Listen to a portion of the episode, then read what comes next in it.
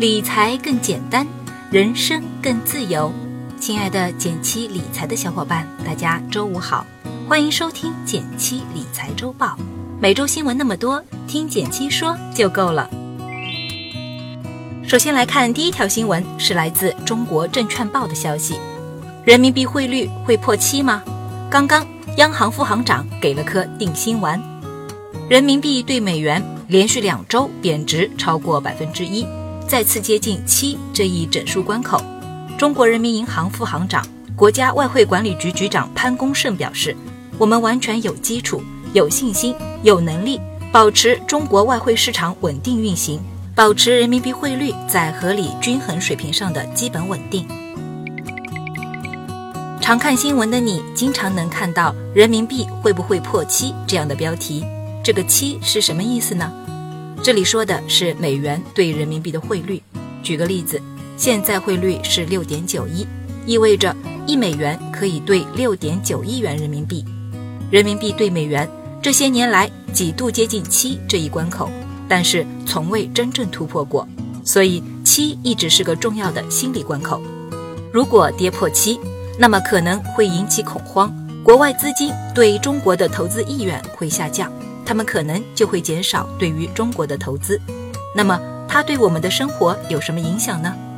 对个人来说，那些经常出国玩、子女在外留学的朋友，以后可能会有更多的花费。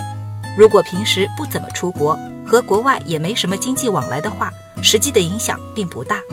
另外，汇率的变化也给我们带来了投资的机会。那些投资美国市场的 QDII 基金。他们一方面会赚取美元升值的钱，另一方面会赚取美国股市长期上涨的钱。当然啦，QDII 基金当然也是有风险的。它虽然投资美国，但投资的依旧是股票，所以一样是高风险与高收益并存的。关于 QDII 基金，你也可以查看我们往期的文章，标题是“美元涨了，一千元也能配置海外资产”，小白指南。第二条新闻也是来自中国证券报，停售收缩业务，低风险理财智能存款被叫停。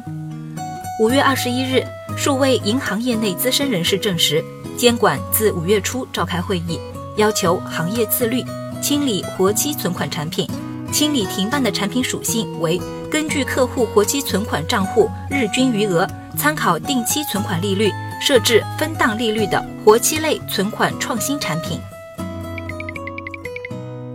智能存款，我们曾经有过专门的科普，比余额宝多赚百分之二，银行开始反击了。而现在监管要开始清理银行的智能存款产品了。这种智能存款产品，相信很多人都有买过或者是接触过，在京东金融、陆金所等互联网金融平台，以及一些银行的理财专区中，都能找到它的身影。比如京东金融上的富民宝。这种存款产品风险低，而收益相对较高，是相当不错的稳健型理财产品。它最大的特点是约定个时间期限，一年、三年、五年等等，对于满足不同时间期限的存款给予不同的存款利率，并且资金可以随时转出。它们唯一的风险在于，当你想要提前转让使用资金时，需要有别的金融机构愿意来接盘，否则会转让不出去。只能持有至到期。对于已经投资并持有的朋友来说，不用担心资金安全。已投资的产品在到期后会正常按照合同兑付收益，但是未来不会再续期。另外，这次的智慧存款的清理整顿仍处于行业自律阶段，尚未开始强制停止，所以部分银行依旧有少量的相关产品在售。如果对这种低风险的稳健理财感兴趣，这部分产品也还是可以买的。第三条新闻来自《环球时报》，美媒称美政府考虑将五家中企列入黑名单，影响有多大呢？美国政府正考虑将五家中国监控设备企业列入与华为类似的黑名单，禁止他们获得美国零件与软件，其中包括海康威视与浙江大华。继华为之后。美国这次宣称是要将五家中国公司纳入黑名单。从目前的消息来看，海康威视与浙江大华这两家上市公司在消息中被明确提及，而另外三家众说纷纭，暂时还未有定论。那么这个消息对我们有什么影响呢？主要还是在股票和基金的投资方面。海康威视和大华股份都是业绩良好的上市公司，但是在这一事件的影响下，在短期会对他们的股价造成冲击，而在长期上，如果真的纳入黑名单，那么会进一步对他们的业务造成实质性影响。所以，因为这些事件带来的重大不确定性，建议避开风险，谨慎投资。另外，还需要检查自己持有的基金。如果买的是指数基金，那么影响相对较小。指数基金天然的有分散风险的作用，不用刻意去调整，继续保持定投就好了。但如果你买的基金是主动性基金，并且重仓了这些公司，比如占基金总持仓的百分之五以上，那么是需要考虑暂时停止对这一基金的投资的。第四条新闻来自南方周末，订张火车票咋变成借款了？你被消费贷消费了。近期。有网友在微博爆料称，他在携程买了一张一百零九元的车票，被默认用了拿去花付款，结果这是一笔分期贷款。如果一直没有发现，逾期将会影响他的征信记录。现在的消费贷非常的盛行，甚至在我们常用的 APP 上也藏着很多消费贷的入口，比如搜狗输入法 APP，在我的钱包板块可以贷款。比如新浪微博也有多款贷款产品，再比如前文所说的携程，消费贷之所以那么盛行，主要是因为它是一门皆大欢喜的生意，商家可以通过它刺激消费，提前回笼资金，互联网平台可以通过这种手段把用户流量变成赚钱方法，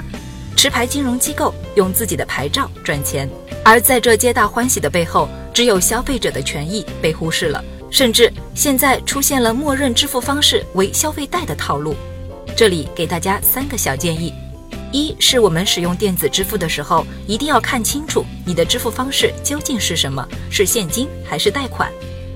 二是取消陌生平台的刷脸和指纹支付，宁愿自己操作麻烦一点，也要记得多看两眼，千万不要被商家们套路了，否则一旦消费贷逾期没有归还，即使你自己不知情。一样会影响个人信用记录。三是关注那些商家的用户协议，建议还是要点开来仔细看一看，说不定有些不良商家就在里面挖了个坑。最后来到一句话新闻时间，皇上你也该知道一下。来自财经网的消息，五月十九日晚，中央纪委国家监委网站发布消息，中华全国供销合作总社党组副书记。理事会主任刘士余同志涉嫌违纪违法，主动投案，目前正在配合中央纪委、国家监委审查调查。来自华尔街见闻的消息，中国咖啡第一股瑞幸咖啡上市首日飙涨百分之五十，之后开始一路下跌。第四个交易日，瑞幸咖啡跌破发行价十七美元，急速扩张、疯狂补贴、巨额亏损的商业模式在美国存在争议。来自《二十一世纪经济报道》的消息，五月二十二日，中国银保监会发布公告，已批准工商银行、建设银行成立银行理财子公司，主要从事发行公募理财产品、发行私募理财产品、理财顾问和咨询等资产管理相关业务。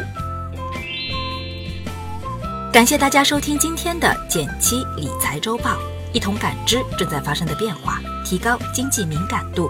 更多投资新闻解读及理财科普，欢迎关注我们的公众号“简七独裁，简单的简，汉字的七，我在那里等你。